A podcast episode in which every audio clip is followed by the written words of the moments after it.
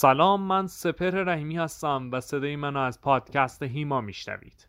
بریده ای از کتاب کیمیاگر نوشته پاولو کویلو.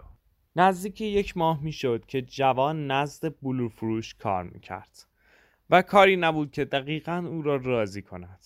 تاجر سراسر روز پشت پیشخان میستاد و قر می‌زد و می‌گفت مراقب اجناس باشد مبادا چیزی را بشکند. اما به کار نزد او ادامه می‌داد. چون هر چند پیرمرد بر اخلاق بود اما انصاف نبود.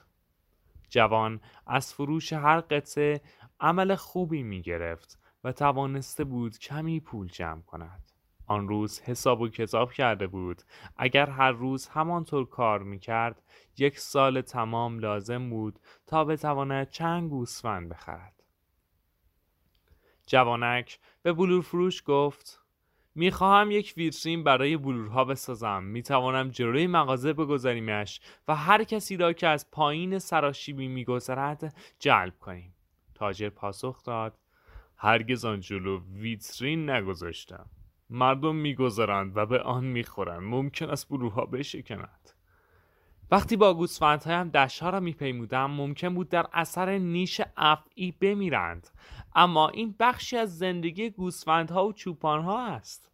بلور فروش رفت تا به خریداری برسد که می‌خواست سه جام بلور بخرد. فروشش بیشتر از همیشه شده بود. گویی جهان در زمان به عقب بازگشته بود. به دورانی که آن خیابان یکی از جاذبه های مهم تنجه بود. پس از رفتن مشتری به جوانک گفت عبور و مرور به اندازه کافی زیاد شده درآمدم. به من اجازه می دهد بهتر زندگی کنم و تو خیلی زود به گوسفندانت برسی. چرا از زندگی بیشتر بخواهیم جوان تقریبا ناخواسته گفت چون باید از نشانه ها پیروی کنیم. و از آنچه گفته بود پشیمان شد. چون بلو فروش هرگز با یک پادشاه ملاقات نکرده بود. پیرمرد گفته بود آن را اصل مساعد مینامیم بخت تازه کارها چون زندگی می‌خواهد که تو افسانه شخصیت را بزی. با این وجود تاجر آنچه را که او می‌گفت خوب می‌فهمید. حضور آن جوان در این مکان خود به تنهایی یک نشانه بود. با گذشت روزها و پولی که به دخلش مینیخت از استخدام این جوان اسپانیایی پشیمان نشده بود. هرچند این جوان بیشتر از آنچه سزاوارش بود پول می گرفت چون بلو فروش همیشه گمان می کرد فروش از این بیشتر نخواهد شد اما حق و عمل قابل توجهی به او پیشنهاد کرده بود و غریزش می گفت که پسرک به زودی سراغ گوسفندانش خواهد رفت. برای تغییر دادن موضوع صحبت پرسید برای چه می‌خواستی به اهرام بروی؟ جوان از صحبت دوباره رویاش پرهیز کرد و گفت چون همیشه دربارهش میشنیدم. اکنون گنج به خاطره دردآور تبدیل شده بود و جوانک از اندیشیدن به آن پرهیز می‌کرد. تاجر گفت اینجا هیچ کس را نمی‌شناسم که بخواهد تنها برای دیدن اهرام از صحرا بگذرد. اهرام فقط کوهی از سنگ هستند. می توانی در باغچه خونت یکی بسازی. جوان در حالی که برای راه انداختن مشتری تازه وارد دیگری می‌رفت گفت شما هرگز روی سفر نداشتید. دو روز بعد پیرمرد سعی کرد درباره ویترین با جوانک صحبت کند. گفت تغییرات را دوست ندارم. نه تو نه من. به حسن آن بازرگان ثروتمند نمیمانیم. اگر او در خرید جنسی اشتباه کند چندان آسیبی نمی بیند اما ما هر دو تا باید همواره بار خطاهایمان را به دوش بکشیم. جوان اندیشید. درست است. بلور فروش گفت ویترین را برای چه می‌خواهی؟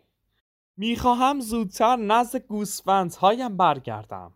وقتی بخت با ما یار است باید از آن استفاده کنیم و برای کمک کردن به او هر کاری بکنیم. همانطور که او به ما کمک می کند نام این کار اصل مساعد است یا بخت تازه کارها. پیرمرد مدتی خاموش ماند. سپس گفت پیامبر قرآن را به ما داد و در دوران هستیمان تنها پیروی از پنج قانون را برای ما تکلیف کرده. مهمترینشان این است که تنها یک خدا وجود دارد. بقیه اینها هستند. نماز پنج بار در روز روزه در ماه رمضان صدقه به فقرا از صحبت باز ماند. هنگامی که از پیامبر صحبت می‌کرد چشمایش سرشار از اشک شده بودند. مرد با ایمانی بود. و هرچند همیشه تند مزاج بود اما میکوشید مطابق با قانون اسلام بزید. جوان پرسید و پنجمین تکلیف چیست؟ بلو فروش پاسخ داد همین دو روز پیش به من گفتی که هرگز رویای سفر نداشتم. پنجمین تکلیف هر مسلمان یک سفر است. ما باید دست کم یک بار در زندگیمان به شهر مقدس مکه برویم. مکه بسیار دورتر از اهرام است. وقتی جوان بودم ترجیح دادم اندک پولی را که داشتم برای افتتاح این مغازه خرج کنم. فکر می کردم روزی آنقدر ثروتمند می شوم که بتوانم به مکه بروم. پول هم در می آوردم اما نمی توانستم کسی را برای مراقبت از بلورها بگذارم چون بلورها اشیای ظریف هستند.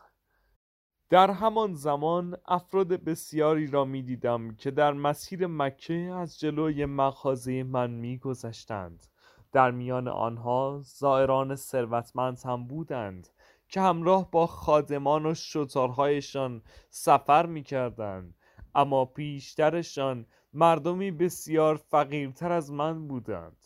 همه می‌رفتند و خشنود برمیگشتند و نمادهای زیارت را بر سردر خانه هایشان می آویختند.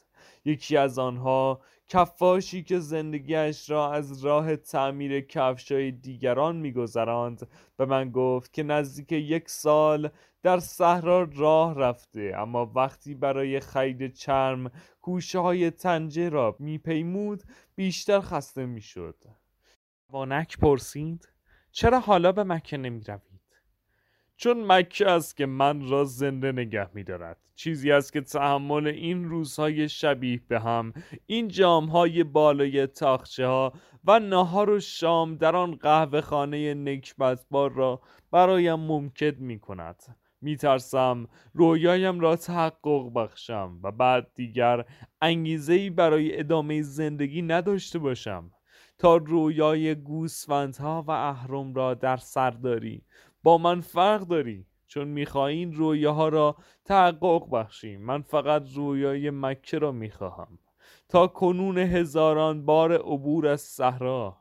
ورود به میدانی که کعبه مقدس در آن است و هفت باری را که باید دورش بگردم تصور کردم. کسانی را که کنارم هستند جلویم هستند. تصور کردم و صحبت ها و نیایش ها را که با هم انجام خواهیم داد.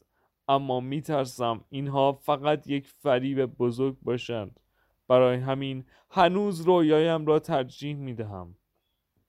همان روز بلور فروش به جوانک اجازه داد تا ویترین را بسازد. همه نمی توانند به یک شکل رویا ببینند. دو ماه دیگر گذشت و ویترین توانست مشتری های زیادی را به مغازه بلور فروش بکشاند. جوان حساب می کرد که اگر شیش ماه دیگر کار کند می تواند به اسپانیا برگردد و شست رس یا حتی بیشتر گوسفند بخرد. در کمتر از یک سال گلش را دو برابر می کرد و می توانست با عرب ها هم معامله کند. چون دیگر صحبت با این زبان غریب را آموخته بود. پس از آن روز صبح در میدان دیگر از اوریم و تمیم استفاده نکرده بود چون مصر برای او همچون مکه برای آن بروفروش به رویای پستور تبدیل شده بود. با این حال. اکنون از کارش راضی بود و هر لحظه به روزی می اندیشید که همچون قاطعی در تاریفا پیاده می شود پادشاه پیر گفته بود یادت باشد که همواره باید بدانی چه می خواهی جوان می‌دانست و داشت برای رسیدن به آن کار می‌کرد. شاید گنجش این بود که به آن سرزمین غریب بیاید.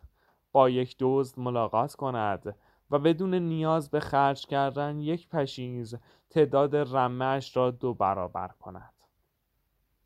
به خودش مغرور بود. چیزهای مهمی آموخته بود مانند تجارب بلور زبان بی کلام و نشانه ها را.